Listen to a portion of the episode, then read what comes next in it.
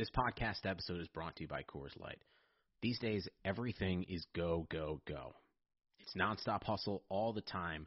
Work, friends, family expect you to be on 24 7. Well, sometimes you just need to reach for a Coors Light because it's made to chill. Coors Light is cold lagered, cold filtered, and cold packaged. It's as crisp and refreshing as the Colorado Rockies. It is literally made to chill. Coors Light is the one I choose when I need to unwind. So when you want to hit reset, reach for the beer that's made to chill. Get Coors Light in the new look delivered straight to your door with Drizzly or Instacart. Celebrate responsibly. Coors Brewing Company, Golden, Colorado. And here's Fox creeping forward. He pulls up, 18 footer. Aaron Fox puts the Kings on top. Makes one, stakes twice, gives the belly. 35 foot three for the win. Ivania Bielitsa. Yes, we deserve this win, man. When we're done, we can go chop it up, eat, golf, whatever you want to do. But for these 48 minutes, I ain't about them games. Welcome back to another episode of the Kings Pulse podcast. My name is Brendan Nunez. Got Rich Ivanowski on here as we always do. What's going on, Rich? How you doing, man? Oh, I'm doing all right. I'm doing pretty good. I'm doing pretty good. Um, just ate some Popeyes chicken. I was wondering uh, with Bryant West on the show. I know he's a fan as well. Just want to know, quick, quick, uh, quick uh, around the horn guest here. How many sauces do you think that they give you with the three-piece tenders, and how many do you think that there should be given? They never give you enough, and you always need more than you have. For three-piece, I probably need like three sauces.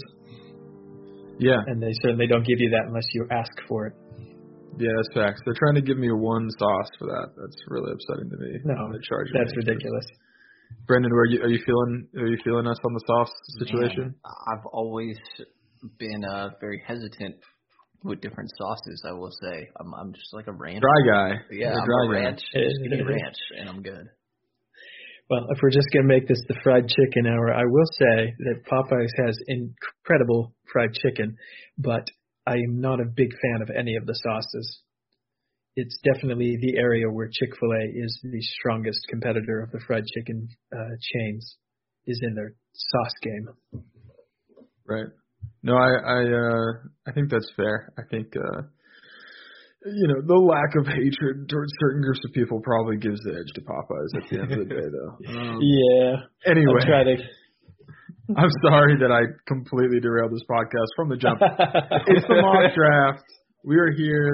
Uh, it is uh, this is our final mock draft of the season. Uh, it's happening, guys. This is going to be coming out like uh, less than 72 hours before the actual NBA draft.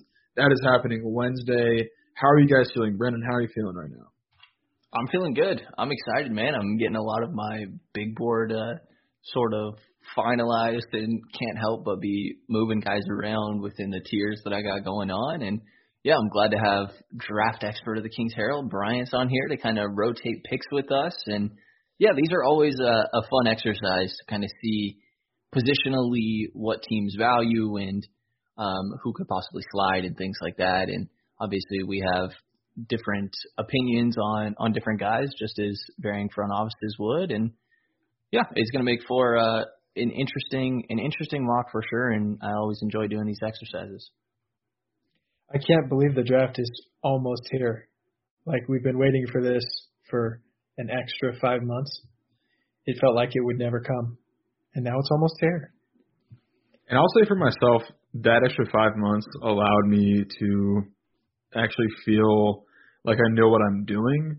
Um, if this had happened on the normal schedule, I think that I would have had to kind of do my normal thing where I'm like, okay, I kind of like these four or five guys, I guess, in the range where the Kings are picking, but this extra time and, you know, like being at home a lot, uh, 2020, you know, it, it's been a terrible year for a lot of reasons, but trying to look at the silver lining, this was one of them for me. I know Brendan, you've done a, ton of research this uh, for this class as well.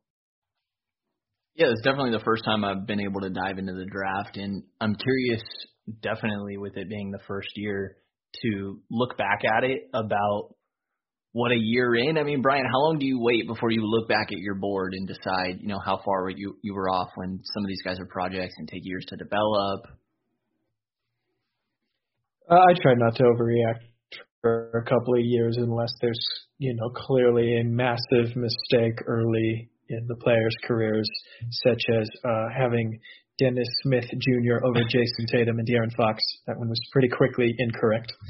Um, no, that's going to work. Really... That's going to come around. yeah, yeah, yeah. um, this is a really good year for uh, anybody who wanted to get their feet wet in the draft field. Um, and unfortunately for all of us, next year is going to be much more complicated. Uh, on one hand, it's going to be a better draft overall, a lot more star talent at the top, probably a lot easier for us to sell ourselves on watching game film. But there's not going to be as much game film. Like I, I'm still of the opinion that uh, college basketball is going to be uh, significantly limited this year, and uh, it's going to suck because this would have been a really fun year to watch a whole bunch of tape. Um, so while this year brought its own challenges, like Rich said, it did give us a lot more time to uh, watch tape. In some cases, too much tape. Um, but it'll be interesting to see how we look back at this draft, uh, how how much we got wrong, how much we got right, and how much different it's going to be this next year when we don't have as much film to go back on. It was definitely I, I caught myself looking at some 2021 guys recently because what there's five guys at least that would go first in this draft and yeah, I can't help myself. I, I with you. I wish that we were getting more gameplay out of those guys. Um, but yeah, the the class that we're working with right now has has some good depth to it with a lot of shooting. And the way we're planning on doing this today, I think we've done it previously where we split it up by teams, but this one we're just going to rotate picks. Rich has the first pick, I have second, Bryant has third, and we just keep rotating all the way throughout here. Um, we have, you know, roughly a time limit on each pick. I think what we said about two minutes for the first round, and and yeah, we're doing a full two rounds for this mock. Um, what else am I missing here? No, I think that's about it. This is our, you know, this is our, our penultimate episode before the draft. On Wednesday, we're going to do our big boards. So the only thing to take into account is that this is a mock and not a big board, but you know, ultimately I don't know if that changes that much. Like, I think you're going to think about fit a little bit here and there, or like guys that you think, well, hey, I, I would liked to see this guy on Chicago or Detroit or Cleveland or whatever. But ultimately, you know, how are you guys dealing with that? Is this going to be just kind of your your personal preference, or how are you doing this, this Bryant? Yeah, I think it's just going to be a combination of both. Um, you know, wherever I strongly deviate from the general consensus or what I think teams will do, I will point them out. But uh, it's just mostly going to follow my order unless I definitely think that there's some team specific reason to go with a certain uh, player who is a tier or so below what I would do. Yeah, I'm the same way here. It's it's hard to not kind of do that, and yeah, there's a couple spots where you know you've heard names repeatedly mentioned for different teams. Um, so yeah, I did a little bit of research on, you know, the names that have been floating around for the different spots there. But yeah, obviously it's going to come down to my personal rankings of them. But I did do a, a bit of research to try to get the right position or or sort of guys that that uh, I feel like these teams are probably targeting, especially when you're talking, you know, late first round sort of spots. Um, but yeah, obviously a lot of it's going to come down to our own personal big boards and I think that that's all uh, all the prefacing we need. If you're ready, Rich, I think we got pick one, the Minnesota Timberwolves. Yeah, let's do it, man. Um, let's do it. The Minnesota Timberwolves, number one draft. So we're obviously not doing trades either. Um, and I think there is a high probability, relatively high probability, that the Timberwolves could try to move this pick. Um, in fact, I think we're pretty confident they are trying to move the pick. Um, so I think there's a good chance that it actually happens. And so that's kind of built into what I'm going to do here a little bit.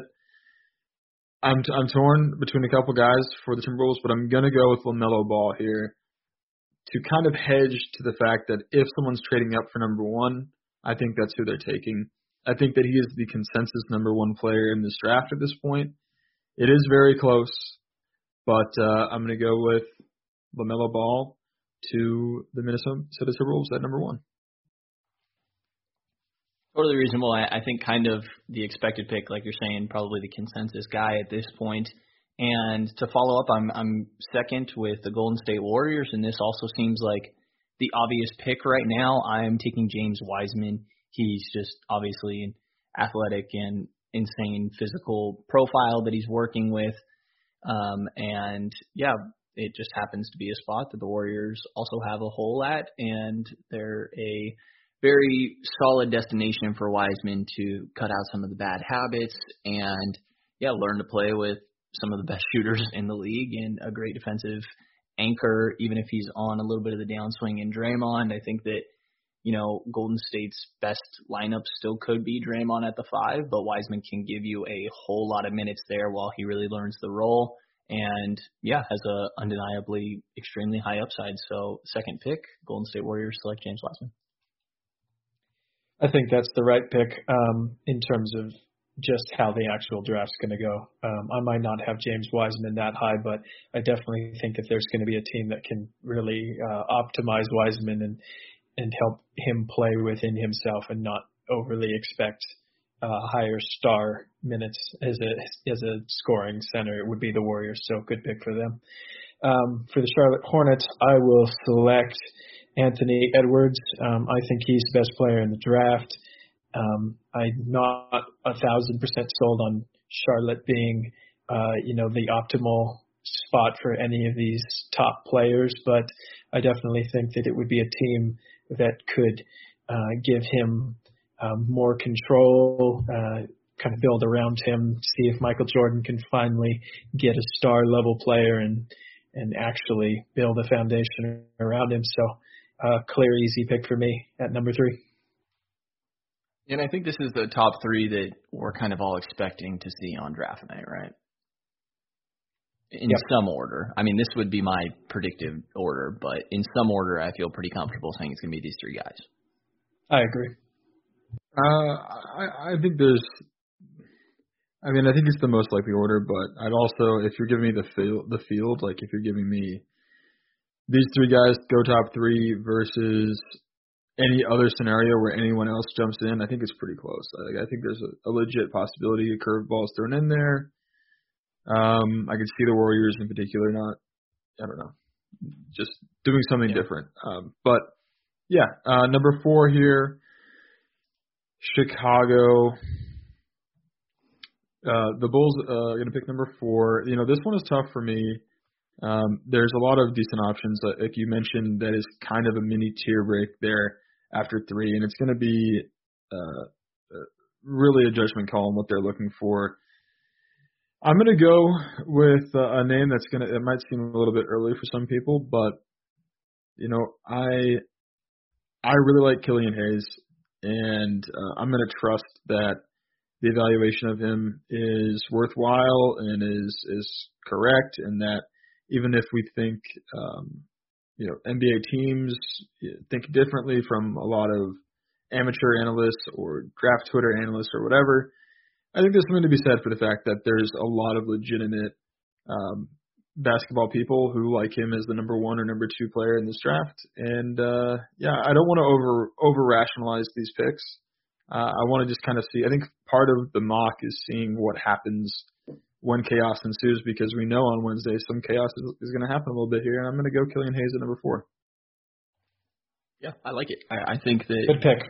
Yeah, I, I'm with you. He's in my top tier here as well, um, along with the next guy that I'm going to take here for the Cleveland Cavaliers, Isaac Okoro. Um, I think that they need defense in one way or another. I think Okoro is one of, if not the best defender um, in the draft.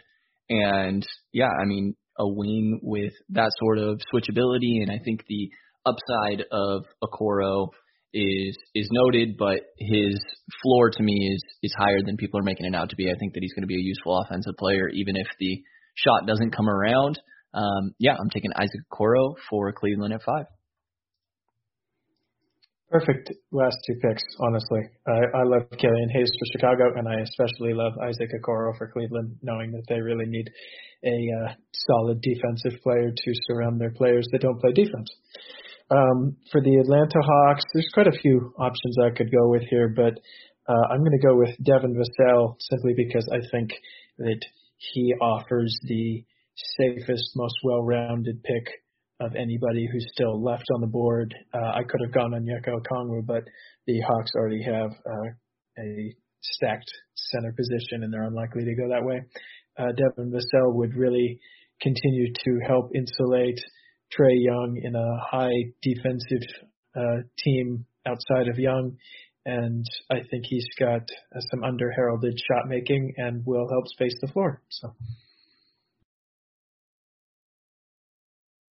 Yeah, I like it.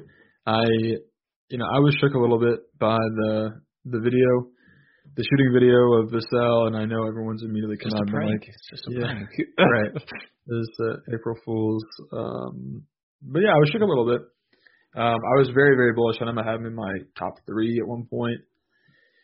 And um yeah, I mean I can't lie, I moved him down to like sort of six to eight range, but I you know, in my heart this is where I think he belongs, is that maybe right outside of the top five. So I love that. And for Detroit, I'm going to go with a ball handler playmaker because I just think that Detroit has nothing, nothing going on uh, in, in terms of the guard positions. Um, another guy a little bit controversial where exactly he'll fall, but I'm going to go with Tyrese Halliburton at uh, number seven here for Detroit. Good pick. Yeah, In I terms like it. of value at the spot. Yeah, we're just skipping over the Patrick Williams promise, quote unquote. Uh, no, yeah, I, I like Pat Will there. I mean, I, I like Halliburton there. Sorry, I think that definitely needs some sort of playmaker going on in Detroit. Um, and I think this next team here, eight New York, also needs a playmaker. Um, but I'm going for a little bit of a different position here. I, I thought that he would be off the board at this point. I'm taking Deni Avdija. Um, yeah, has some playmaking capabilities and really just the size that he provides with some underrated like straight line speed and, and defensive potential to him. I think that Deni alongside um, RJ Barrett and Mitch Robinson is is not a bad fit there for New York and yeah, they like overseas guys sometimes. I'm taking Deni Avdija for New York at eight. Uh, well, the Washington Wizards are exceptionally happy right now because Onyeka Okongwu is still on the board. That's a really easy pick for them. Um, I think that's another team that really needs a, a defensive player, and uh, I think he is easily the best defensive big man in this first round. Uh, he's number five on my overall board, third for the Kings. So this is quite a steal for Washington, who could really use a defensive anchor to pair with R- Rui Hachimura and uh, Thomas Bryant, both who are really good offensive players, but uh, significantly less so on the defensive end.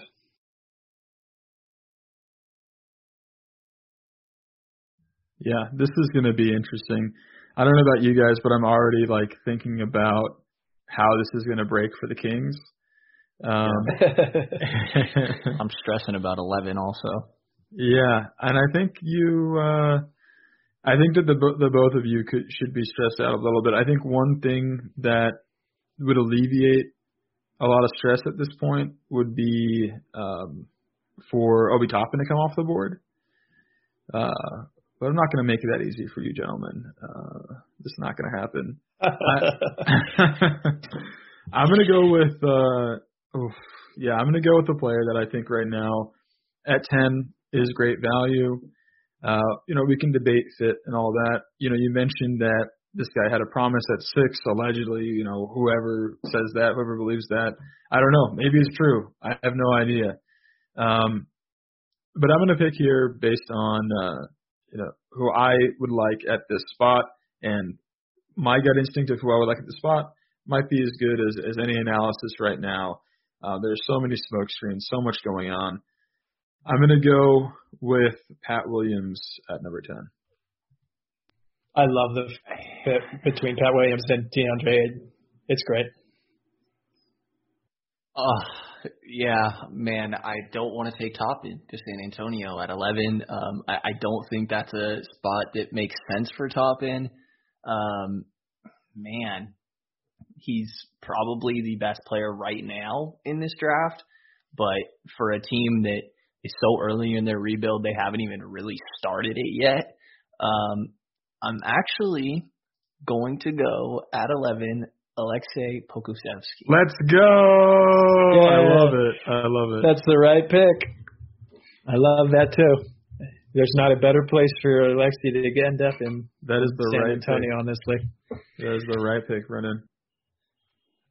And now, And now, That and now me- Bryant is put in the the, worst the nightmare scenario. No, you guys think this is a nightmare scenario. I mean, honestly, there's zero chance that Obi Toppin slides this far. Um, he's uh, San Antonio could totally take him. Phoenix could totally take him. Washington could have totally taken him. One of those teams is going to take him. There's no chance he lasts to 12. But I'm not taking him at 12 because I do not have him that high in my big board. I will take the big, the highest uh, remaining player on my big board and that's going to be a guy I've been talking about for the last month. That is Tyrese Maxey, who I absolutely love as a long-term pairing with De'Aaron Fox. Quite easy pick for me, honestly. Yeah, I mean, let's spend a little more time on this pick. Um, you know, Brendan, you you tweeted something, you know, recently. The twelve guys that you you think are the upper tier, or like the, I guess, kind of like mass mass tier one, or you can you're combining some smaller tiers. right. Um, and it's basically everyone that was picked before uh, Tyrese uh, Tyrese Maxey here, plus Obi Toppin. And you basically said the only guy I wouldn't pick from this tier of 12 is Obi Toppin. And I asked you who you would pick, and you said Tyrese Maxey. And um, I want to hear your your reason for that too, because it sounds like this is this is the exact pick you would make as well.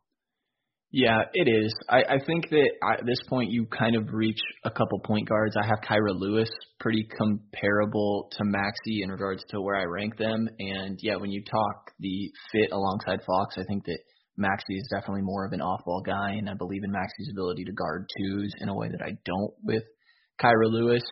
So yeah, and, and also just getting a bit of a defensive mentality to this Sacramento team, I think would be extremely nice. Maxey's a guy that could really up the energy. I mean, you see like Kent Bazemore go out there and there's an energy shift. Like I think that Maxey's going to bring that for most of his career and yeah, I think that there's a promising shot that he's working with as well and yeah, at this point, I mean, he's he's definitely the guy that I would take here. Toppin doesn't make sense for a team that, you know, your focus should be getting one of those top guys in 2021 right now. Yeah, I agree with all of that. Um, but I think that we shouldn't undersell Tyrese Maxey's fit with Sacramento. Um, it, he just, I, his absolute ceiling, I think that he is a uh, an above average defensive guard, something that this team really lacks. And I think he really has a chance to be uh, a culture setter in terms of um, full 48 minute effort that this team really hasn't had in a long time. Um, Who, who are your other considerations at 12, Bryant? I won't lie that uh, Obi Toppin is definitely uh, in the range on my board.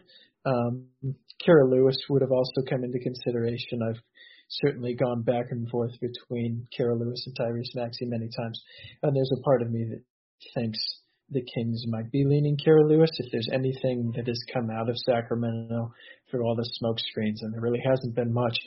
Uh, we definitely know that the Kings are interested in Kira Lewis, so um, it seems to me that he might be the odds-on favorite for the 12th pick at this point. Um, but between them, I would take Tyrese Maxey. But uh, like you said, I certainly wouldn't be upset if they took uh, Kira Lewis here. Rich, how do you feel about uh about that pick, and why should it have been Jay Scrubb? Yeah. Um, no, I like the pick. I think it is the pick that I would have made as well. There's, it's close. There, there's some argument for a couple other guys. I think the guy that I, that was would probably be the closest for me the closest runner-up is the guy who I'm going to pick, uh, 13 for the New Orleans Pelicans. I know you guys aren't as high on him as I am, but I very much believe in Cole Anthony. I still have him uh, fifth on my board, and I am confident that he'll be a top 10 player in this draft. If not, you know, I, I think that five putting him in the top five is based on a, a rosy, optimistic projection, but I think top 10 is very reasonable, and I think that uh, New Orleans is the type of team that is fine with with uh, basically. I, I I think that he is is evaluated higher on teams boards than on analyst boards. That's my that's my guess. That's my gut feeling, and I think they'd be happy to have him. He, uh, you know, add another top three recruit coming out of high school for his class. Uh, you know, put him alongside Zion, uh, Brandon Ingram, obviously a special talent as well. I think those are the two main pieces in New Orleans, neither of which is a guard. Cole can get you buckets. Maybe you you think, well, we want someone who can distribute a little better, but I, I think you can get that in other ways. I think that a lot of role players can do that. I think that uh, um, a lot of veterans can do that. Um, Cole Anthony gets you buckets, and uh, I'm absolutely going Cole Anthony here for the New Orleans Pelicans. I think it makes sense. I think New Orleans is a spot. I also liked Poku because I think that they already have a lot going on for their future, and it doesn't hurt to take a home run swing because if somebody else fits in there with that and and develops and reaches a potential ceiling or something like it, Cole, you know, could be one of the top guys in this draft. I think that's a good pick for them there. And then 14 for Boston here. I had Kira Lewis written as my number one guy. Um, and Toppin falling has made this a tricky situation between both of them here, but I think that I have to go Obi Toppin for Boston. Um, you know, for a team that's just like dying for a bench scorer, at very least Toppin can be a very good one of those. Um, I, I think that, yeah, the offensive punch that Toppin lands in, he's just good value at 14, even though I'm not the biggest fan of him. Um, yeah, I got to go Obi Toppin at 14, even though I really wanted Kira Lewis there. No, I think that's the right pick. Boston's one of those teams that really can uh, insulate his defensive uh, weaknesses, especially if he's being used as that off the bench scoring punch. And they've got you know a real development staff that uh, really might be able to help Toppin turn this around. Um, I definitely think that between this mock and what'll actually happen on Wednesday, Toppin falling to 14th is probably the furthest off we're going to be. Um, but if he does last to Boston, I mean, that's just a steal for them. Um, I got 15 for the Orlando Magic, and this one's quite easy. I will take Kira Lewis. Uh, like I said, he was in consideration for me at 12. Um, I know the Magic already have Markelle Fultz, but I think that Kira Lewis has already shown he can be a uh, combo guard in terms of playing off the ball, has an above average catch and shoot rate at Alabama. Um, I don't love the defense, but they've already got you know a, a, a solid defensive team. They really just need more scoring punch, more shooting ability. Uh, so that one's easy for me. Yeah, yeah. I, I think that's a super easy pick and a great value for Orlando. Definitely. Um, I like that. I like that a lot. If any team in the draft, I think you know is going to benefit from the point guard strength in this class, it'll, it, it could be Orlando at 15. They're going to get they're going to get a quality guard. Um, if they if they do indeed d- decide to stop drafting giants in Orlando, I think it's the year to do it.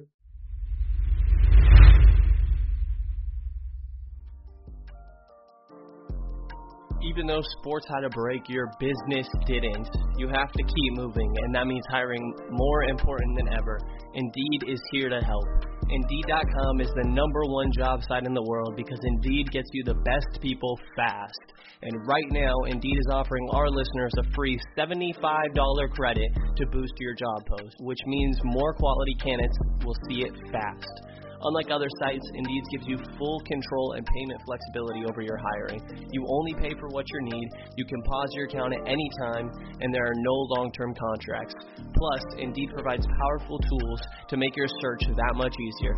With 73% of online job seekers visiting Indeed each month, Indeed is going to get you the important hire you need, just like they have for over 3 million businesses. Try out Indeed with a free $75 credit at Indeed.com slash BlueWire. This is their best offer available anywhere. Go right now to Indeed.com slash BlueWire. Terms and conditions apply. Offer valid through September 30th.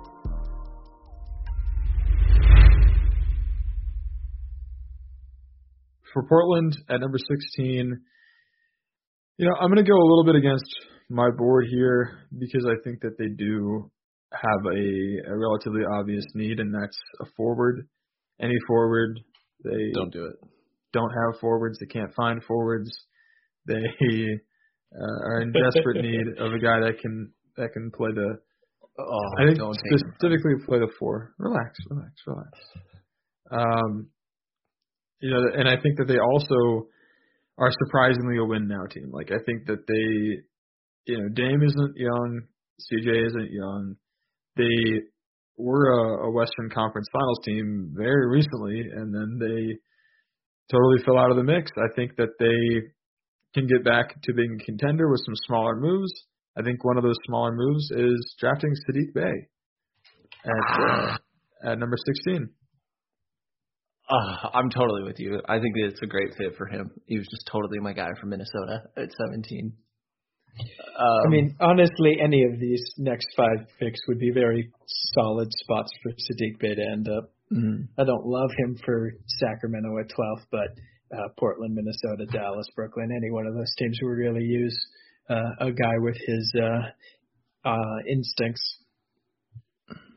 I would have loved to have drafted Jay Scrubb. I would love for that that little nugget of, of reporting to be true. I don't buy it. I'm not. I'm just not buying anything right now. Like I'm not buying any reporting. But I will say, another team that has met with Jay Scrubb like five times is the Minnesota Timberwolves. Is that true? I've totally missed that. That's what I've heard. Yeah. I mean, I don't know if it's true. Again, I'm not believing anything. So. Right. Oh God. Um. All right, I'm between two two hot takes here for Minnesota at 17. I think that they just want a role player that they can lock in here. Um, I, I think that that logic makes sense here, and they're in a weird spot where you know they are a future team, but I think that they are trying to win some games right now um, with KAT and D'Lo on that roster. They're probably still not a playoff team next year, but I, I think that they want a solid role player they can lock in here. So for 17 for the Minnesota Timberwolves, I'm going Desmond Bane. Man, I'll be honest. That seems high to me. Yeah. Yeah, Yeah. I just there. I I really feel like at this point they're going to want to be locking in somebody that you just know what you're getting here. Like I, I really debated taking Jaden McDaniels actually because i- it's a team that I think should be very focused on the future, but I don't know with with the roster they have, I, I just feel like they are focused on at least trying to win some games right now and some wing defense and shooting. It would be, I mean, specifically the shooting combined with that um, would be very valuable for that team. Yeah, I definitely was thinking shooter for them too. Um, but that leaves the guy I think you should have taken for Dallas at number 18. Uh, I'll take uh, Aaron Nesmith for the Mavericks. Um, couple ways I could have gone for Dallas here. They really could use another defensive wing, but Aaron Nesmith is just going to fly around the court. Absolutely loving playing with a guy who draws so much attention like Luka Doncic does. Uh, and Luka's going to absolutely love having a uh, knockdown shooter. If uh, Aaron Nesmith hits anywhere near his ceiling, this would be an amazing spot for him. So easy pick. Hmm. Brooklyn, Brooklyn. Who does James Harden need on his team? it's a tough question. Uh, you know, I liked Not Russell Westbrook. I like Jaden McDaniels for the Timberwolves. You, you mentioned that a little bit, Brendan. I'm tempted to go with him here, and he can, you know, really live out that next KD lifestyle. Uh, learn from the man himself, but I'm not gonna go that direction. Um, yeah, I, I'm not gonna go that direction. I, I'm gonna go with a guy who, boy, it's this is a really, especially with all the craziness going on there. This is a really interesting spot. I think I'm gonna go with a win now candidate, someone who's someone who's gonna affect the game in a positive way right away and someone who's defensive minded and can I, I think you know it's short sighted here. It's short sighted, but I think the Nets are short sighted right now. There are some better candidates for long term development, but a guy that can take a little bit of the defensive pressure off these superstars that are all around him um, on the Brooklyn Nets. I'm going to go with a guy that I'm not a huge fan of, but I get it, Josh Green. Uh, yeah, that's the right pick here. You are stealing my guys every time. Yeah. As somebody who's really high on Josh Green, I love that pick for Brooklyn. Mm. Yeah, I think that that's a, a solid one for sure. Um, just an energy guy, and yeah, I think of high energy guys going to Miami here as well. I really thought that this was the spot for Jaden McDaniels, um, and yeah, I don't know. I I still might be there, but I, I kind of think that you really what screams Miami to me is more of this high energy, gritty guy, and hmm, you know, I, I think I, I am think the right go- pick here. huh? Yeah. You're skipping the right pick. It's J- Jaden McDaniels. I think it's Jaden McDaniels. Should pray that he goes to a team like it's Miami. too good of a yeah of a development team, right? Um, yeah, I, I was talking myself out of No, it. No, no, let him fall to Denver so Denver gets all mental process. I need, I, I am gonna Oh, go so redundant. Jaden McDaniels uh, for Yeah. Miami at twenty there. No, that's the right pick. Um, well, everybody and and their mom knows what Philadelphia needs. There's there's zero question that the Philadelphia 76ers need shooting and they need it badly. Um, and so my selection here is not a new idea. I've definitely seen him mocked here quite a few times. I'm going to take Tyrell Terry. Um, I think this is going to be the best of two worlds for Terry because he's both going to get to play off the ball a lot and uh, really utilize that really insane rate catch and shoot shot, which I don't think he'd be able to do as well if he went to a team that didn't have a big, tall primary initiator like Ben Simmons.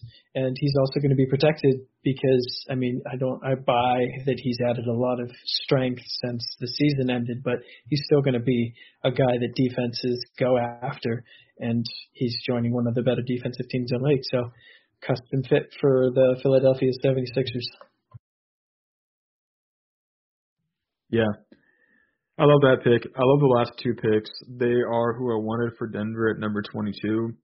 Um, I think both would have been a home run for Denver. And I, I think I'm running out of another tier of players here. I think there, I think that there is an upper echelon uh, tier, like a top 11 or something, and then I think there's pretty close to a top 21, 22, 23. Um, and it's tough for me. I there are guys that I really don't like in this group. There are guys that I like quite a bit. You know, I'm even tempted to go with my ultra least favorite player in the draft um, of Precious Achiuwa. If they let go of Paul Millsap, maybe a guy that can play some versatile defense, um, you know, a big big man who can also switch quite a bit and give a lot of effort. But I'm not going to go that direction. Um, I'm going to go with another sort of super high ceiling guy even if I don't really get the ceiling, you know, I believe that a lot of people smarter than myself understand the ceiling, see the ceiling. I'm going to go with RJ Hampton for Denver. Um, they're just the type of team that, you know, oh, you're afraid of this guy? Well, we're not, so we're going to take him. Perfect. Perfect spot for him. As somebody who is also not high on RJ Hampton. They Um, feel pretty fun. I, yeah, well, I mean, it makes sense. I don't think any of us are really high on RJ Hampton, um, even as uh, a whole bunch of smart experts have really jumped him up their boards after that Mike Miller shooting video. Um, but Denver is the perfect spot for him, and I think he's a lot like Jaden McDaniels. I, I think he's best if he goes somewhere where they are going to be patient with him. Yeah, and sitting here at 23 for Utah, you know, this is where I had Jaden McDaniels pegged because I, I think that Utah needs a another star to put alongside Donovan Mitchell, and yeah, I think that they need to be taking upside swings. It's going to take a lot for them to pass a team like like Denver and, and get to this next tier in the Western Conference. To me, I, I really think they need another guy. So I, I kind of think they're in a spot where they take a swing. Um, but it's a little too early for me on some of the guys that like a Jahmi'us Ramsey, where I do like the upside of him, but there's a real chance that he flops out. And someone that I think has a decent middle ground um, and can be a little bit of a point guard, point guard of the future for them. And we're we're sticking French in Utah. I'm going with uh, Theo Maledon. I love that pick. That's who I've wanted for them for so long. I love it. All right. Well, this one's easy. I'm going to stop the slide of one of my favorite players in this class. Um, the Milwaukee Bucks take uh, Jalen Smith. Uh, we all know how Milwaukee operates. They love to put shooters around Giannis. Um, I think there are a couple of things that Jalen Smith is going to have to get immediately better on to survive in Milwaukee. He's going to have to uh, um, really get stronger at setting screens and playing his uh, important role. Um, but I think in a um, drop system like theirs, I think he's going to be protected. I mean, they can basically just give him the Brook Lopez playbook and say, "Hey, do this." Yeah, that's a fit I had not thought of before, and actually makes a lot of sense. Um, yeah, just fill that Brook Lopez pick or role. I like it. And uh, 25, Oklahoma City, Rich. Yeah, this is a tough one. I don't think there are a lot of perfect fits for them here. Um, you know, they're seemingly just getting younger and younger by the minute. Sounds like Chris Paul is is relatively likely to go out the door for uh, Phoenix, and maybe hey, maybe that Phoenix pick number ten, Pat Williams, maybe he's headed to Oklahoma City. In that, in some way, shape, or form, um, there's a group of guys here that I really like who are a little bit older. Um, not crazy old, but you know, not the sort of home run swings that OKC loves to take, especially on the wing. Yeah, there are a couple of guys here though that uh that are those home run swings on the wing. And I'm certainly tempted to take them at OKC. I I don't know that uh I have the balls to do it. I'm kind of building myself up right now, Say trying to hope hope that I can get into it. I got OKC again in three picks, you guys. I could I could take uh, another one here for OKC. Um, I see you've threatened me on our on our uh, on our Google Doc. Threatened me uh, in case the guy that comes up next tell me to take someone because they're going to take him number 26 for Boston. And that's fine. You know what? We're Oklahoma City. We're smarter than you. We don't have to take a center. We don't want to take a center. We're going to pass on Precious Achiuwa again here at 25, and we're taking Jay Scrubb. Yeah, that's right. Oklahoma right. City's taking Jay Scrubb. 25 overall. Let's get it. Is it is it crazy? Is it crazy? Absolutely, it is. Uh, but I think Bryant, you were saying it earlier. Like if if Darius Bazley is worth a first round pick, why isn't Jay Scrubb? Yeah, absolutely. Um, I'll fully admit that uh, Jay Scrubb was a guy I didn't watch until this weekend.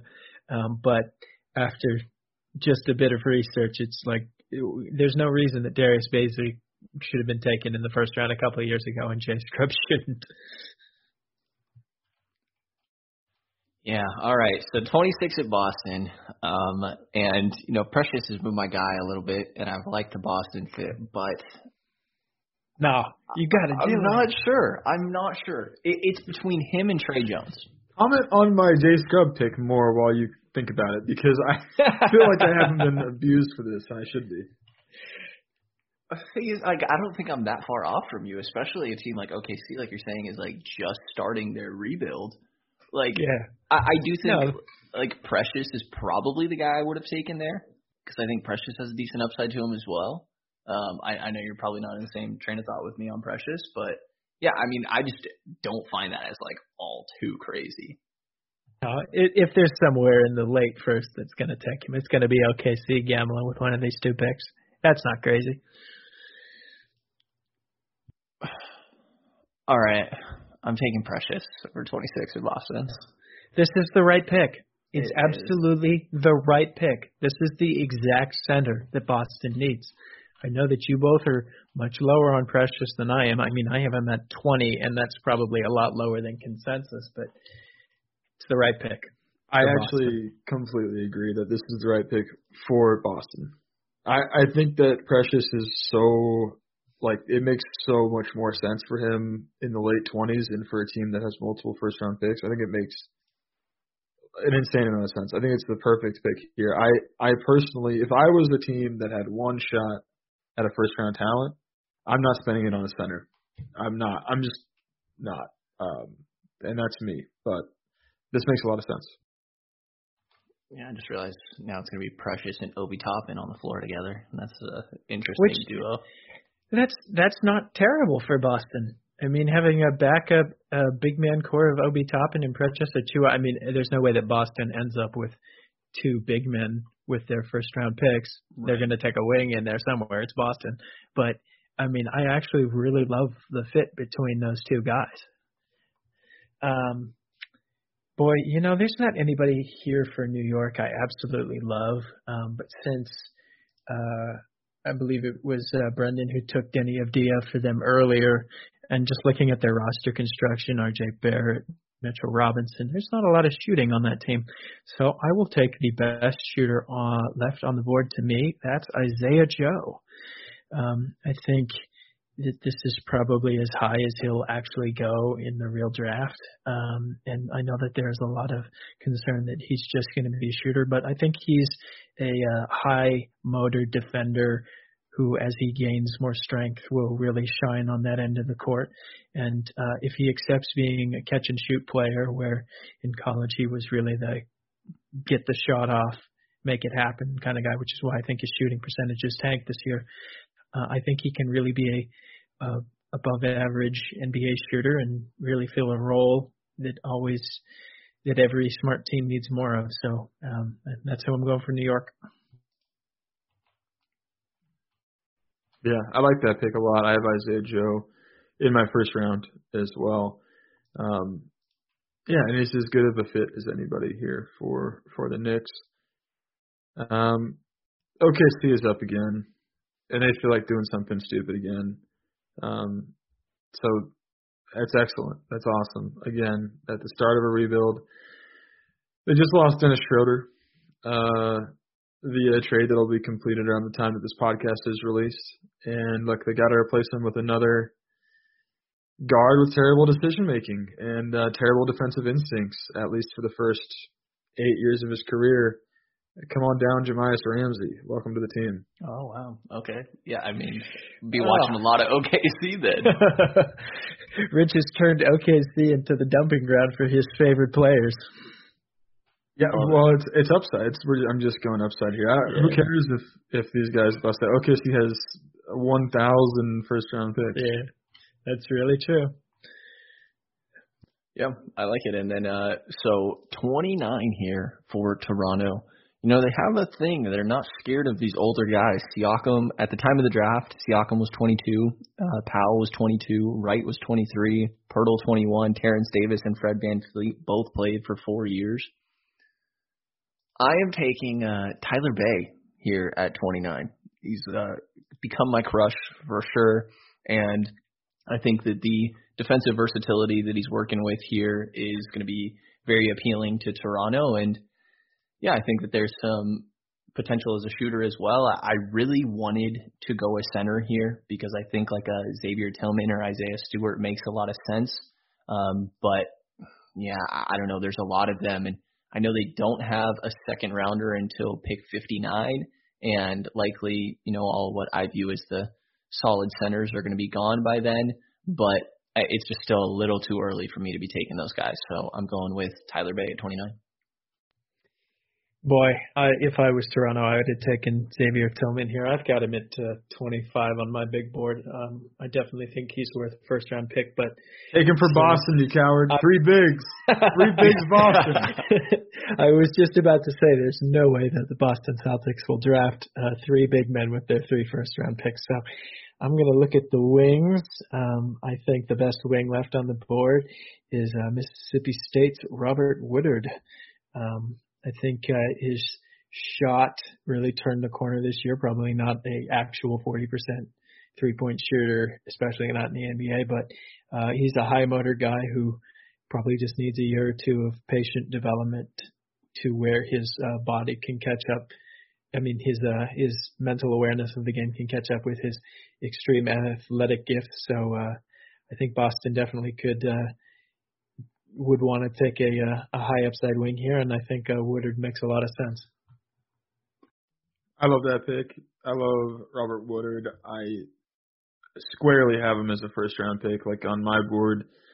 You know, I don't think anyone has him in the 20s because it's just there's just not enough upside for that. But I feel about as good as I can feel about anyone in like the 25 to 30 range um, as Robert Woodard. I I love that pick um, in particular for Boston, who just you know anyone that can guard threes, fours, that's really exciting for them. Um, I can see him getting into the playoff mix, and uh, you know I can see him actually absorbing playoff minutes relatively quickly in his career. Um, that's exciting for me. Do we want to take a quick break here at the end of the first round and and catch our breath? A lot has happened. Uh, take a few minutes here, go to commercial break, and, and come back with round two. Let's do it. Works for me. Sure.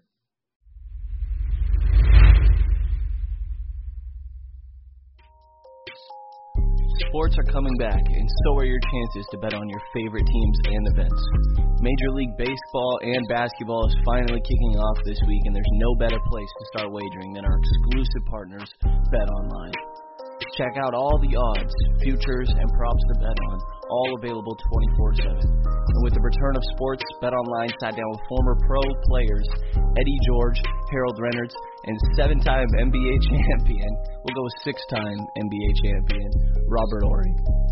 See what they had to say and what it'll be like playing without fans in a series they're calling Fandemic.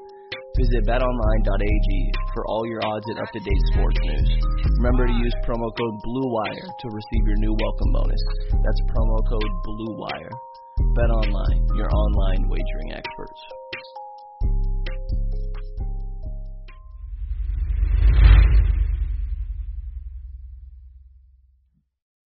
All right, boys and girls, we are back for round two of the King's Pulse mock draft. And just before we do, I've realized that on my Popeyes cup, there is a peel for a chance to win sticker. So we're going to do that live just before we get Oh, yeah.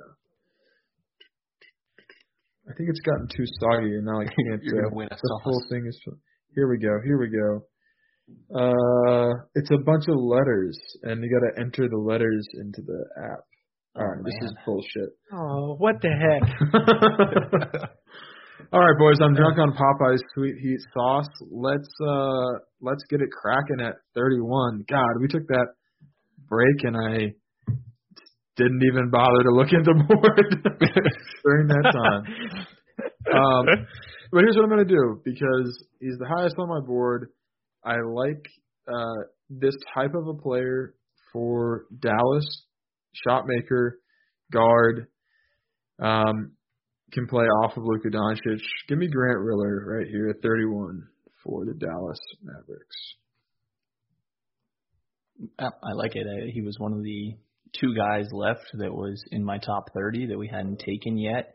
And I'm actually not taking the other one here at uh, 32 for Charlotte. I think that Charlotte needs a big man that they're going with here uh, to go along Edwards and PJ Washington and a little bit of their core that they're working with. And man, I, I don't know if they go for. I I think it's fine to go for the safer guy here. I think that they just need an anchor that's really going to allow the rest of these guys to to play freely and be the glue of the team. I'm going Xavier Tillman here at 32.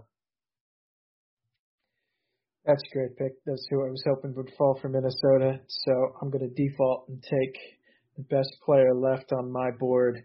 Um, like you talked about earlier, Minnesota's in this weird spot where they're both trying to win now and build for the future. Um, I don't know that this guy is going to help them at all because he might not even play in the NBA next year. But uh, Leandro Bolmaro is highest on my board, and I think a team like Minnesota could be patient with him uh, would be smart to select him early in the second. You guys think that um, Bane would have made it to this? Um, you mean like in, in a real draft would Bane go to thirty? Even in ours, I guess. Like, because I took him at 17. Would do you think guys think he would have made it down to 33? No, I would have taken him before that. Yeah. I, I have him like a late first guy, and, and like seventeen isn't insane. I think um I just have him like right in the middle between yeah mid, like mid twenties. Yeah, Yeah. I have him at 24. Yeah, that works for me. Um, I'm gonna go with a guy here that I think is, um, you know, can help the Philadelphia 76ers right away. Uh, he can shoot it. He can play point guard. Um, and when I say point guard, I mean like, you know, point guard and not Ben Simmons point guard. Um, give me Malachi Flynn. So they did already take Tyrell Terry. Did they really? They did. That's fine. Okay. Doesn't matter to me. Get get two Yeah. of these guys in there. They got five, what four second round picks. Yeah. Give me the give me the value here. I agree. All right. So now I can't get crap. 35, Sacramento here. And looking for a point guard. There was a lot of Malachi Flynn stands. I think one of them is in here. And Yes, the guy right here. I, I mean, this one I, I'm feel pretty easy taking Tre Jones here. Like I feel like he's exactly what we want Cory Joseph to be. Or uh, sorry, he's not going to be right away, obviously, but yeah, I mean a defensive focused backup point guard uh, that can facilitate an offense a little bit. I, I think that's great for Sacramento. Yeah, I, I think Tre Jones is going to be more NBA ready than um, some of the point guards who could have lasted here. Um, I think it's a fine pick for Sacramento. He's definitely going to be a guy who can impact both ends of the court.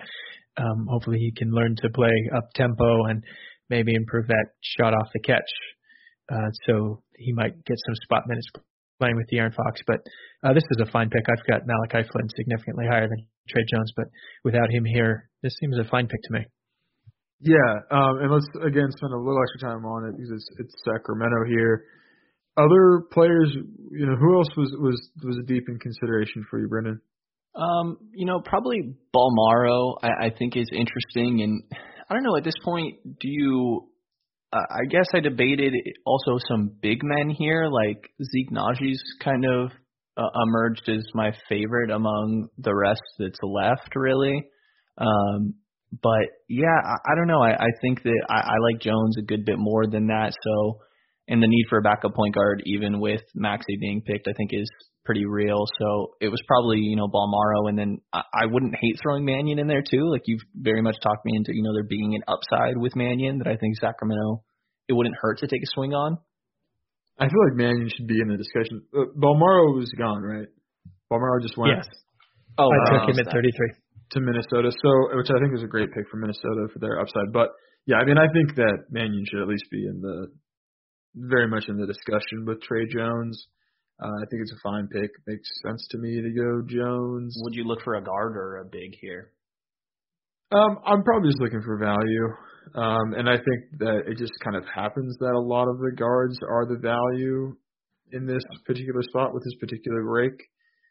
Um, I would also, I don't know. I mean, I, I think that Cassius Winston is is interesting as well in a guard spot. Um, you know, we've discussed quickly and Dotson. I think that those guys are two other guards I would consider, and and uh, you know maybe Cassius Stanley, maybe Elijah Hughes if you're looking at wings. I think all those guys are a little interesting, but I, I would stick with one of the guys. I would I would stick with one of Winston, Mannion, or or Jones here. And of those three, I think Brendan made the right selection. Agreed. Agreed. Um, if we're good. All right, that puts me up. Yeah. Um, Philadelphia doesn't need any more point guards. Um, so I'm going to give them a backup to Joel Embiid. Um, I definitely think that they don't want to risk drafting any more non-shooters.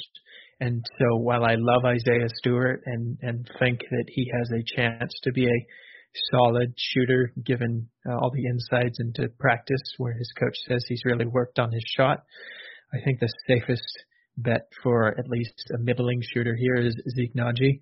Um, I think he definitely warrants consideration late in the first. Um, kind of solid all around. Uh, I think Philadelphia would be a very solid spot for him, especially uh, Doc Rivers has shown an ability to really get the most out of uh, backup centers.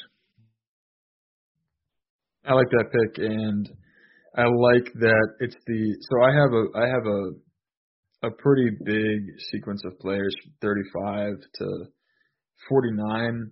Um, you know, out of that group, basically 35 to 50, only one of them was born in the current millennia. Um, you know, Zeke is an 01 uh, birthday, and and I have a, a big group of guys here that are are you know more experienced college players. Um, there is there's only one left that that uh, qualifies on the on this side of the year 2000. Um, you know, this side of 20 years old. He's he's still 19, and I think that the Wizards are, even though they're telling everyone they're gonna, you know, make the playoffs with Brad Beal and be serious about contending or whatever. I don't buy that. I've never bought that. I'm gonna go for the last young guy in this group, and it's Nico Mannion. Um, you know, I don't have a lot of faith in John Wall being the future point guard for that team. Um, I think you know I don't have a ton of faith in Nico Mannion being that either, but I would at least roll the dice on him at 37. Makes a lot of sense. I, I probably would have done the same thing for New York here at 38.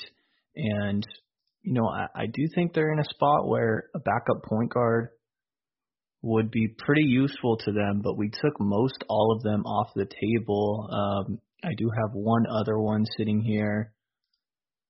And I think that I think I'm just gonna do it. Um, I'm gonna go with Devon Dotson here at 38. I think that there's an intriguing upside to him with the athleticism that he's working with, and while I don't love the RJ Barrett fit, I think New York should be taking some swings on upsides.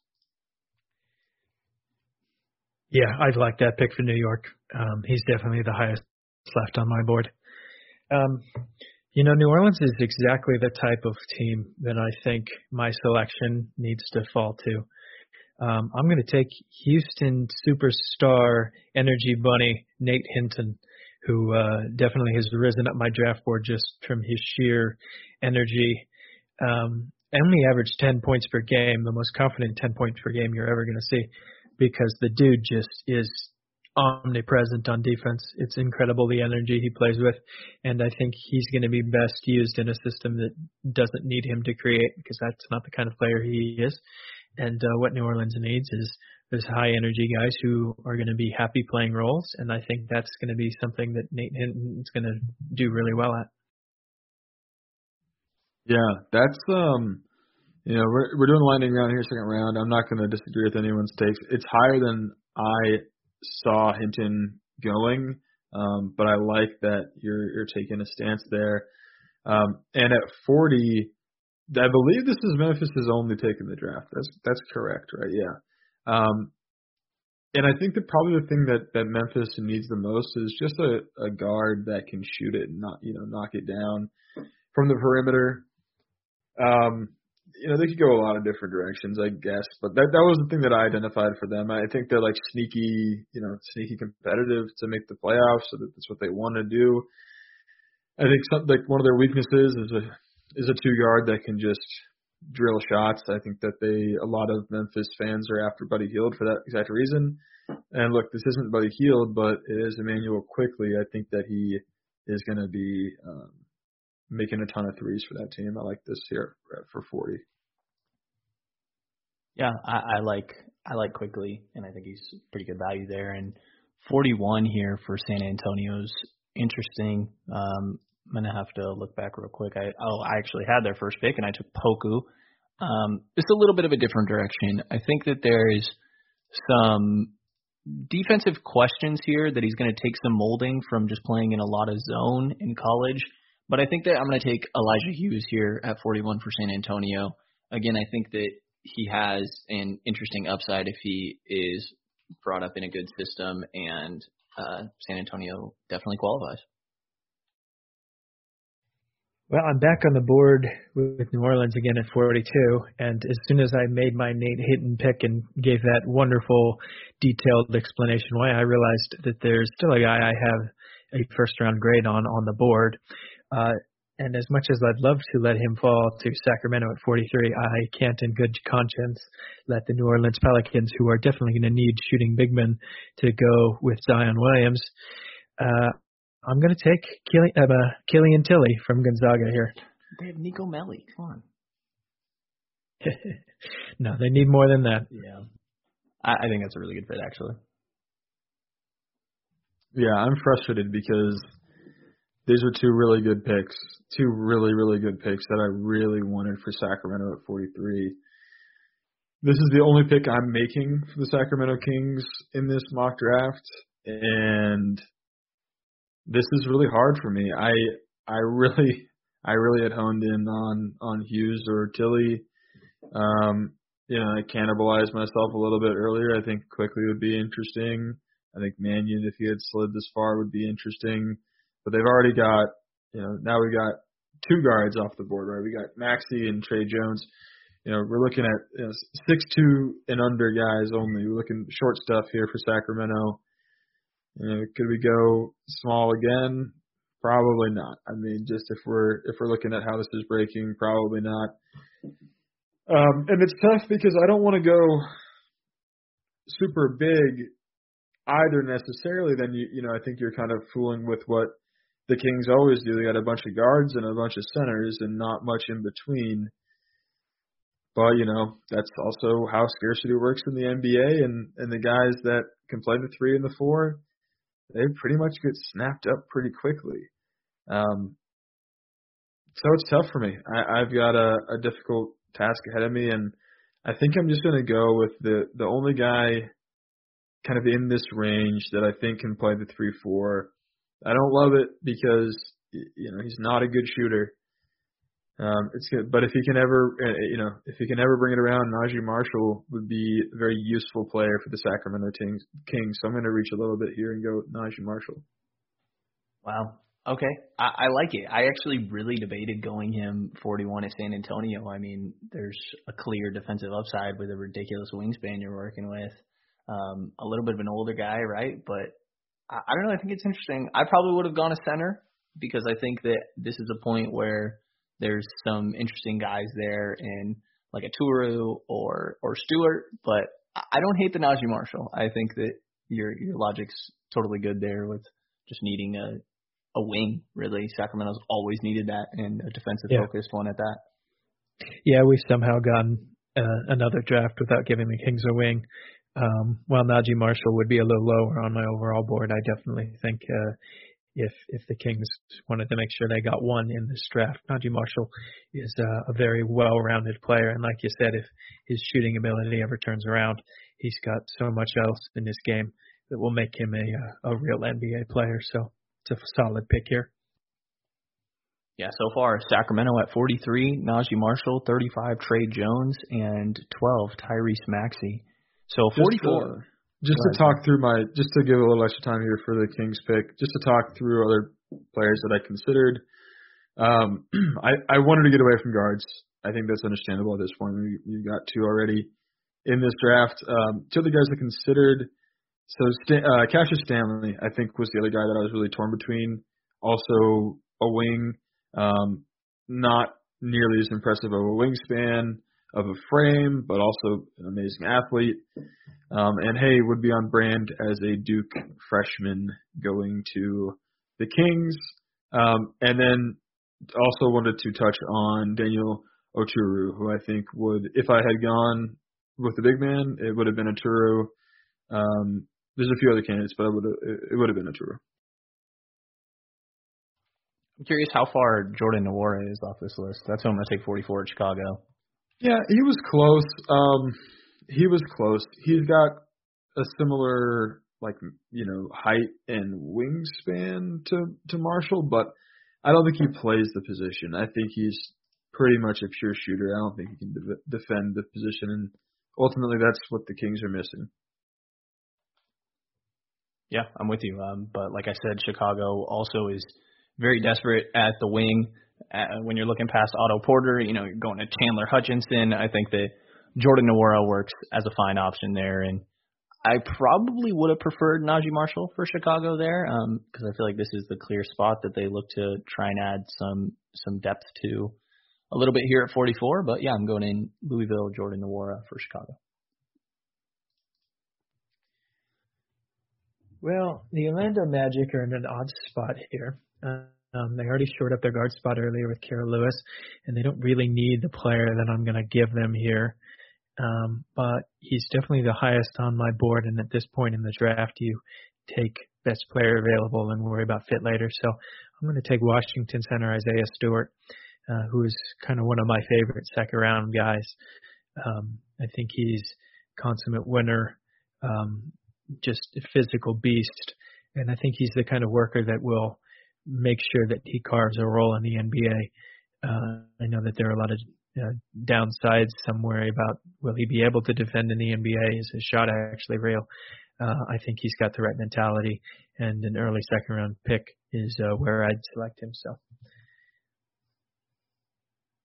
I like that. Um, and for Portland at 46, I'm going to go with another wing. Uh, uh, a guy I mentioned before, consideration for the Sacramento Kings. I'm going to go Cassius Stanley.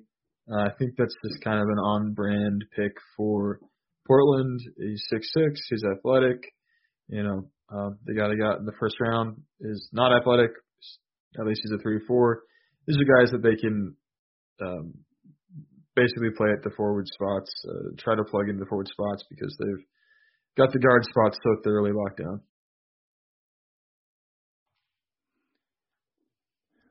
Yeah, so Boston here with is this their last pick? It is pick 47, and they've already taken Robert Woodard at 30, Precious at 26, and Toppin at 14. Really nice of us to give you three Boston picks. Right? I, crazy how that works, huh? Yeah, crazy how that works by accident. I actually only planned on getting 14, and then yeah, I ended up with three of them. Um, so I, I think it's kind of got to be a stash guy for them. I,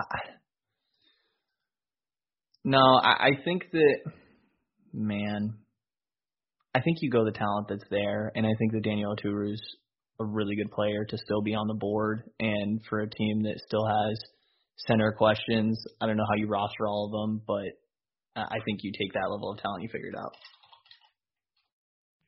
Brandon just taking every big man for the Boston. Apparently. I thought you were going to end up taking one of these point guards that's still on the board here. Well, that kind of makes it easier for me at 48 for Golden State. I'm going to take both the best player left on the board for me, and uh, I think they could definitely use a, a smart, high IQ off the bench point guard. Uh, I'll take uh, Cassius Winston from Mississippi. I mean, uh, from Michigan State. Such a good pick. Such a good yeah. pick, and it's criminal that he falls. He's fallen in like yeah. every mock I've done because there are just so many good point guards in that late first, early second round that he. It's just you can't really pick him over Malachi Flynn, Tre Jones, even you know debatably Nico Mannion, the Dotsons, the Quickleys. These guys it's it's it's unfair because he deserves to go as a high second rounder, but it's just too many point guards. It makes me wonder if he's going to be the guy who kind of sneaks into the end of the first, early second, because he's one of those kind of guys that teams are just going to fall in love with in terms of the uh, off the court work ethic, leadership, all the intangibles. He's just check, check, check. Absolutely. So Philly's up here again. They have a lot of picks, though I don't think they've got quite the roster crunch that Boston has, for example, or even Sacramento, quite frankly, who just have a million guys under contract. They've they really got more money tied up, bigger contracts tied up in fewer players. I think they I think they'd be fine with taking um, you know, I, there's there's some appeal to to the international stash guys, but when there's talent on the board still, I don't feel like that's going to scare Philadelphia away. Um, and and one guy that I think uh, could fit their system could it just kind of feels like a a Philadelphia guy. Um, you know they they've got a bunch of guards already. Just someone that could potentially come in, be long, be defensively versatile. Um, you know, I'm not in love with this player, but a lot of people are, and I see why. Uh, I'm just going to go with Paul Reed here. Okay. Yeah, I, I like it. I um, yeah, I think you know a little bit of a precious light is kind of my impression of Reed. I think that he's an interesting defender for sure. Um, I don't mind the pick at all. And then 50 for Atlanta here. This is the guy that I, I thought that you were hyping up with that little speech there, but I'm going a. I wish that he was a better playmaker, but somebody to play alongside Trae Young, and like you mentioned, got some defense to him and a three-point shot that Atlanta really needs. I'm going Ty-Shon Alexander. That's who I was starting to hype up, and then I changed it up because I realized that Philly has too many guards. oh, and I was just thinking, oh well, Ty-Shon Alexander going to fall to Golden State. All right, that's easy for me. Thank you guys. Now I have to reconsider. You know, Sam Merrill's um, still on the board, Rich. All right. Well, I guess I will take the highest player left on my board just because we're at that time of the night. I will give the Golden State Warriors uh, Myles Powell from Seton Hall, another kind of two guard. I think, uh, you know, Golden State always needs um, playmakers. Uh, Myles Powell's signature weakness is that he may not be a great three point shooter. Um, I think he shot 30.6% this year. So that's a little downside for the Warriors. But I mean, he's been such a key big time scorer at Seton Hall for the last couple of years. Right kind of guy for Golden State. I think that the types that they focus on. Yeah, that's interesting. I I didn't realize I have another Sacramento pick here. Um, it looks like uh, Bryant got 12, Brennan got 35, and I get both of the the back two picks, uh, 43 and 52. Yeah, there's a lot of things I could do here. I could certainly go for an international stash. I think that would be totally reasonable. Um, but I also think, you know, there. I think we sometimes when we talk about that, we talk about international stashes like, oh, we're just out of out of room for guys. Well, Sacramento was, I think, going to be a little bit ruthless with maybe letting go of the Alex Len's, maybe Kent Bazemore's, Harry Giles. We know that situation. Um, Kyle Guy, we don't know if he's coming back necessarily. There's guys on, you know, two ways get turned around. I don't know that they're necessarily going to value DaQuan Jeffries. Like I don't, I don't think that's insane to think that they will mess that up. I, I that's just me personally. I don't have a lot of investment in it. And the guys that get picked in the late second round, they don't always get you know real contracts. Like they, a lot of them do end up on two ways. So I'm just going to go for talent here. There's one guy that I like a lot. He's actually a lot higher on my board than this. He's in my top 40. He's got some juice, and I think that's what the Kings could use a little bit of. Um, you know, of anyone left on this board who can go get you a bucket, I think it's Jalen Harris out of Nevada, and I, I like yes. him a lot. yes, I knew this was coming. Oh, I love it. I love it. Um, yeah, I he's a consummate Nevada kind of guy. Just the really smart, solid all around the court. Um, maybe not super elite NBA tools, but just makes up for it in everything else. Solid pick here. Yeah, and I don't know who. I, I'm with you. He's the highest guy I have right now, and there's not like a great amount of other guys to be considering. I think that you know if you were looking for a big man, like I think Vernon Carey's kind of interesting. I, I don't personally like him that much, but when you're this late in the draft, like I, I don't I don't mind that pick. Um, but yeah, no, I mean I would lean Jalen Harris. What other names do you kind of consider here? Yeah, I would have just guys that I also was looking at. I I've come around on Mason Jones quite a bit from Arkansas. Um, I think he finished uh, with something like 85% at the rim or 80% at the rim, which is 75. Just, which 75, is which is still insane. It's just offensive um, for a guard. Uh, and, and I think his like free throw drawing rate was absolutely absurd. Nine point one a game. Just ridiculous. So he's just gonna kill you there. Um, and the other guy, yeah, like you mentioned, Carey, and then also Abdoulaye Ndoye. If you want to go the stash route, he's my top stash guy. Um, so Ndoye, I would have considered as well. Yeah, it makes a lot of sense. Um, so Sacramento, or we'll recap at the end here. We're almost done. Oklahoma City, 53. Steven Adams, uh, not a long-term solution at the center spot. I don't know that Vernon Carey is either, but he's 19 years old, a team that you know should be valuing some young talent. I think that he's a fine value for them here at 53, and you just see if he can become a rotational center that supposedly lost 30 pounds recently or whatever. Yeah, he needed that too.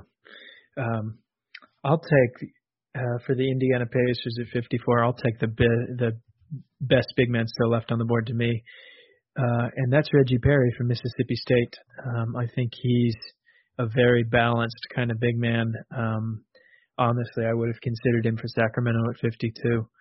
Um, I think he has sneaky upside, and uh, I don't know that the Indiana Pacers really need any more big men, but he's the best player left on my board.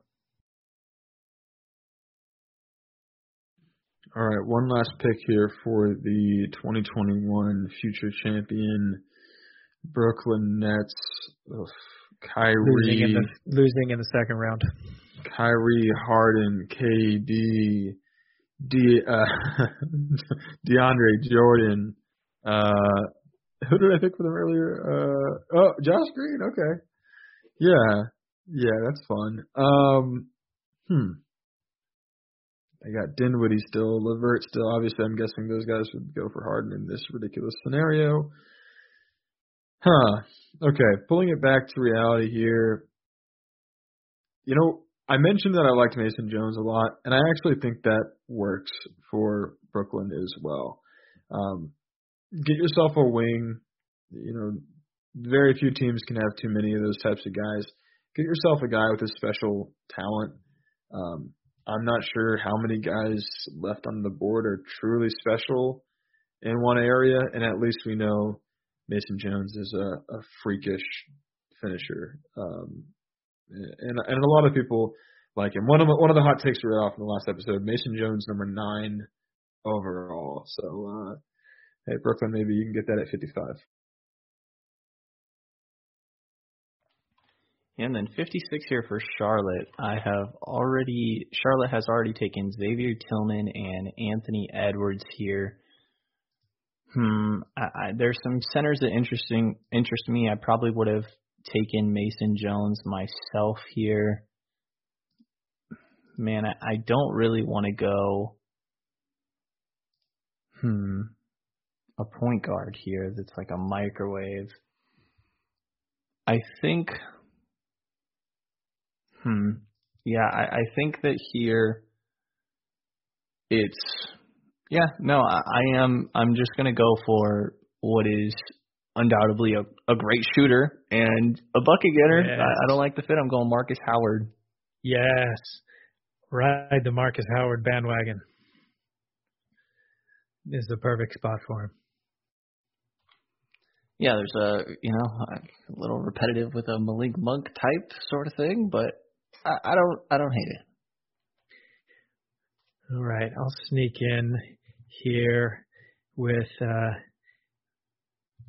you know, if it wasn't for Jay Scrubb stealing all the limelight, uh the mean Janae would be the sleeper everybody'd be talking about, and I don't know that there's ever been a more Clippers pick in the second round than a guy who averaged 25 and 10 uh, on a Big Sky team. So, um, you know, six seven, average 25 points, 10 rebounds, insane blocks.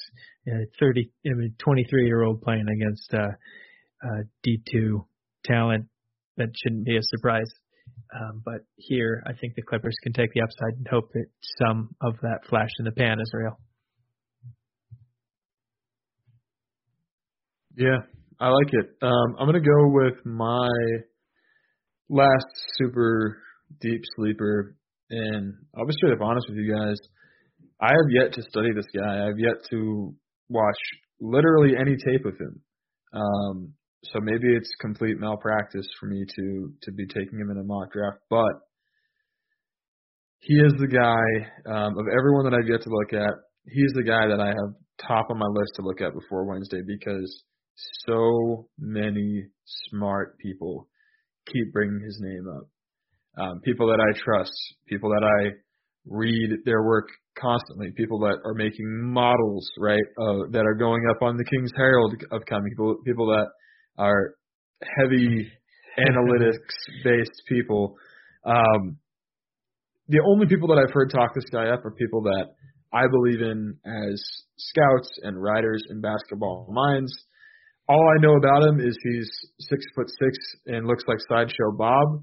Um, CJ Elleby, uh, look, if anyone is going to make the super smart pick that everyone else didn't realize who who, they're gonna, who the pick was, if anyone's going to find that super deep sleeper at 58, I believe in the Philadelphia 76ers to do this. So so give me CJ Elleby at, at 58. All right. Um, man, I almost feel like I have to pick Sam Merrill here just so he's drafted, but I'm not going to do it. I'm going with a big man here for Toronto. I mentioned earlier I thought a big would make a lot of sense for them, but I took Tyler Bey at 29. I'm going with someone we profiled recently here. I'm going with Caleb Wesson. I, I think that he can fill a pick and pop role and has some okay playmaking, almost Marc Gasol esque, obviously on an extremely lower level and nothing close to the level of defense. But I'm going Caleb Wesson, uh, 59 for Toronto. Can I just ask um, why not Azubuike there, based on just asking? You know, I know you brought him up for Toronto at 59 in the last episode. Yeah, it, it's it's interesting actually. I, I probably would have. I strongly considered him also for like Boston earlier because those are the two teams that like I think I mentioned it last episode. I feel like he's totally just a Joel Embiid stopper, but I don't know. I think that Toronto has enough defense around uh their guys that taking a offensive floor floor spacing center is a little more valuable for them. I like that, and I think also that Toronto can just sign whoever they want of the undrafted group anyway. All right. Well, New Orleans already has a really stacked roster. I don't think they need somebody who's going to come over immediately. So I'll sneak in and give them uh, Yam Madar. He'll probably play in Israel another year, but uh, six-two guard uh, plays hard on both ends of the court. Uh, questionable shooting talent, but if that comes around, uh, I think he can be a, a solid bench point guard. We did it, boys. Sixty Yeah. picks. We did What it. Anyone? percentage? What Sorry. percentage of these picks do you expect to be right Ten on Wednesday? Ten percent? Uh, yeah, that seems about right. Yeah, I don't know. It could be even less, but yeah, I mean, so what stands out the most? Like top and falling. Um, I think that you know I took Bane pretty early here. We should wrap up, I guess. Sacramento's picks at 12. They picked Tyrese Maxey. 35 was Tre Jones. 43 Naji Marshall and 52 Jalen Harris. How you feel like Sacramento's coming out of this one? It's tough because you know we were really high on Tre Jones. We're like, oh my god, what a dream it would be to get Tre Jones at 35. And I think that's the correct and true situation. But I'm also like he's so not a sexy pick, and considering that the Kings already have Maxey in this scenario, I'm not sure that I love Tre Jones at 35 necessarily. Mm-hmm. Yeah, definitely with Maxey makes me makes me question it. I know I made the Jones pick, but it's a lot of guards. Um, I just felt like Jones was the best value there. I mean, who? What else are you looking at then? Because you know you're in a spot where, to me, there's a lot of guards that are the best players available at this point. I would be. I might like this draft more, and it's tough because I think Tre Jones will be the better player than Zeke but Zeke Nnaji went 36 say you you just swap that, um, and you got Maxey, Nnaji, Harris, Marshall. You got an interesting crop there of point guard, wing, forward, center. I I don't know that there's some weird thing about me that enjoys that balance. Yeah, I'm with you. I, I don't think that Nnaji or um, or tu- Oturu, even at that point, would have been horrible picks. I just like Jones uh, notably better as a prospect. What do you what do you make of how Sacramento's coming out of this one, Bryant? I think this is a fine draft. Um, I agree that uh, coming out with Tyrese Maxey and Tre Jones is a little cramped, um, especially since, um, boy, you're going to have to remind me who you took for them. Uh, Rich. Uh, I got uh, Naji Marshall, which I think was a little bit of a, and then I feel really good about Jalen Harris at 50. Boy, Jalen Harris is the only dude there that's actually a good shooter. We should note that mm-hmm. Sacramento came out of this with uh, only one good shooter, which is kind of surprising. Um, I mean, honestly, they came out of the draft with four smart players here. Um, really good all defenders four. too. Yeah, three really good defenders. Um, I think this is a you know what it, some of Sacramento's biggest issues are uh, defensive effort and court awareness, and I think this is a draft that really solidifies a solid bench of uh, players with those abilities. So I like this draft for Sacramento. Um, I probably would have loved it more if Killian Tillie hadn't uh, been s- selected by whoever had the pick right before Rich. But uh, no, this is a great draft. Yeah, and um, I don't know. Maybe it's just a one final thought. Like, if this is how it breaks, who would be the the first undrafted free agent you would go after as the Kings to get him on the the uh, practice squad to get him in the you know I know there's not summer league this year, but to get him in training camp. Um, is there anyone you would be looking at? You know, numero uno. We're we're going after this undrafted free agent super hard. There's nobody that I'm like really chasing, but I mean I don't mm-hmm. hate Azubuike. Like the team that has zero rim protection at times. You know, when when Holmes comes off the floor, the rim protection is horrible. Like Azubuike can't play the Alex Len role sort of thing. No. I'm I'm very much not in on Azubuike actually being an NBA rim protector. Um, I don't love any of the rim protectors still out there, honestly. For me, it would be Lamar Stevens. I mentioned him as like a super deep sleeper in the last episode, but he's just that that body type that the Kings always need more of. You know, six eight, six ten wingspan, forward that can't shoot, but you hope that one day you know, great athlete, but you hope that one day you could you could you could turn the the shooting around, and then he just feels like a he feels like a good uh, Stockton guy. You know, I got the answer. Uh, we talked about how only one of the four Kings picks here are good shooters, and uh, you know who might be one of the best no. shooters left. oh, no, yes. no. Thank you. Yeah, why not go sign Sam Merrill, stick him in Stockton for a couple of years, space the floor, see if you can toss the dice on getting Duncan Robinson super light. Be better than Kyle Guy. He's not better than Kyle Guy. Don't you say that? Uh, I'll tell you, if the Kings want to replace Kyle Guy with a better Kyle Guy, they should go look to my alma mater and select Jordan Ford. I think Kyle Guy is okay. Sorry, go ahead. I don't know Jordan Ford. I want to hear about him. Wait, are you just Uh, standing for your alma mater now? if I was standing for my alma mater, I would have taken him with uh, one of the last couple of picks, like I did the last time we did this with Nate. um, no, I think Jordan Ford deserves consideration as in the very late of the draft or uh, be one of the priority free agents. He's just a really bouncy. I mean, he's a, the same size as Kyle Guy, honestly, but he's a lot better uh, creator um, and uh, a very high IQ player on both ends of the court. I think he'd be a, a very solid um, addition to a team that really didn't somehow came away without any shooters. Yeah, and I think it's going to be a mouthful, but it might be good for me to repeat the whole draft that we got going on here for the listeners. Think that's a good idea here? Yeah, have fun with that. All right. First pick, Minnesota Timberwolves took LaMelo Ball. Two, Golden State, James Wiseman. Three, Charlotte, Anthony Edwards. Four, Chicago, Killian Hayes. Five, Cleveland, Isaac Okoro. Six, Atlanta, Devin Vassell. Seven, Detroit, Tyrese Halliburton. Eight, New York, Deni Avdija.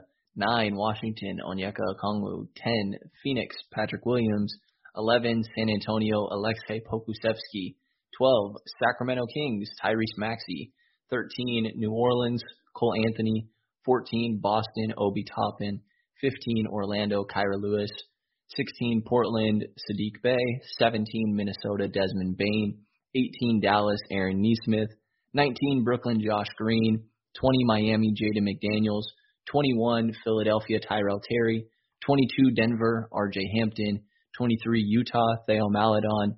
24 Milwaukee, Jalen Smith, 25 Oklahoma City, Jay Scrubb, 26 Boston, Precious Achiuwa, 27 New York, Isaiah Joe, 28 Oklahoma City, Jahmi'us Ramsey, 29 Toronto, Tyler Bey, 30 Boston, Robert, Robert Woodard the third. While I catch my breath, anything stand out reading through the first round once again? The Poku pick stands out to me.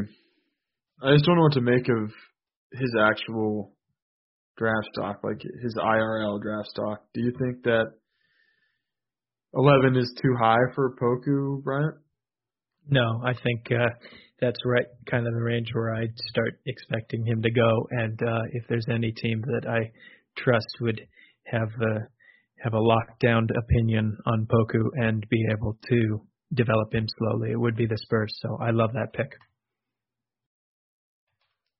Right, and yeah, then to kick off the second round, 31 Dallas took Grant Riller, 32 Charlotte Xavier Tillman, 33 Minnesota Leandro Bolmaro, 34 Philadelphia Malachi Flynn, 35 the Sacramento Kings Tre Jones, 36 Philadelphia Zeke Nnaji, 37 Washington Nico Mannion, 38 New York Devon Dotson, 39 New, or- New Orleans Nate Hinton, 40 Memphis Immanuel Quickley, 41 San Antonio Elijah Hughes, 42 New Orleans Killian Tillie, 43 the Sacramento Kings Naji Marshall, 44 Chicago Jordan Nwora, 45 Orlando Isaiah Stewart, 46 Portland Cassius Stanley, 47 Boston Daniel Oturu, 48 Golden State Cassius Winston, 49 Philadelphia Paul Reed, 50 Atlanta Ty-Shon Alexander, 51 Golden State Myles Powell, 52 the Sacramento Kings Jalen Harris,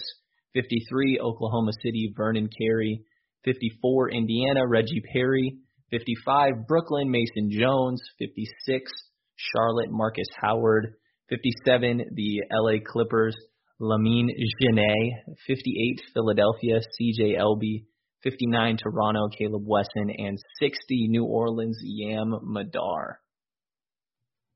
That's why you get paid the big bucks for your radio voice, Brendan. Oh yeah, oh yeah, totally.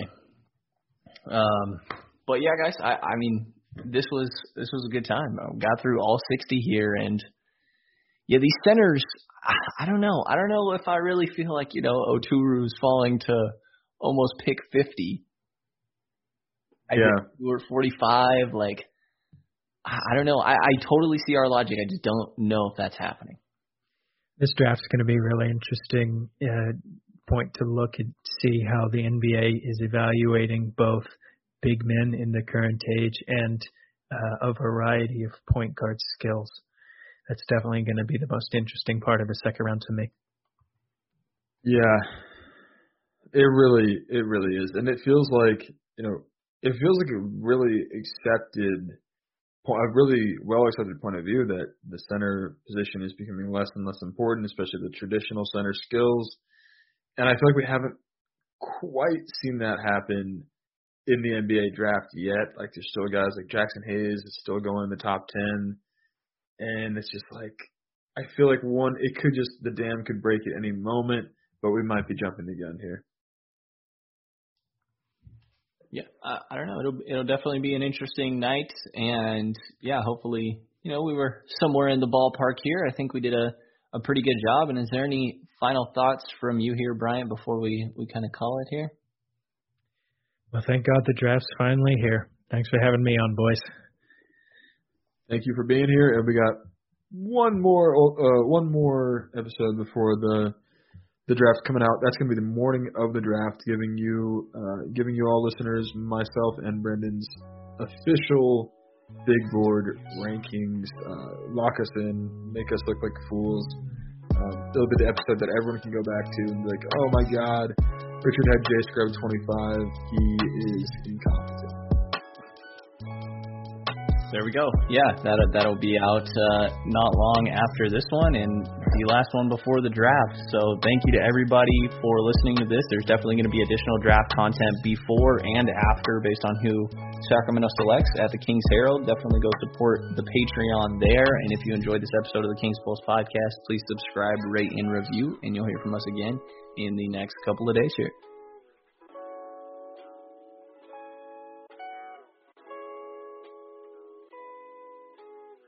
Nobody builds 5G like Verizon builds 5G because we're the engineers who built the most reliable network in America.